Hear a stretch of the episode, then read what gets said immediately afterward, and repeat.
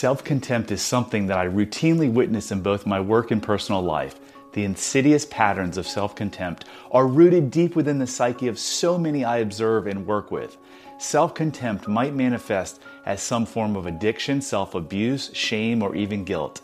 As long as self contempt is in the way, the prospect of healing remains at a virtual standstill. I believe the first and most important step to any complete recovery of health begins with the replacement of self contempt with self love. That was a direct quote from the amazing book called The Way of Miracles. I would add that self contempt not only causes addiction and shame, but also divorce, obesity, racing mind, overworking, and the list goes on and on. You weren't born with self contempt. You learned it in childhood. It's not your fault, and it can be turned around by figuring out the events in your life and the meanings that you placed on those events that stripped you of your self love.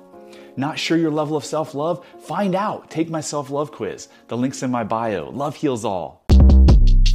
Shortcast Club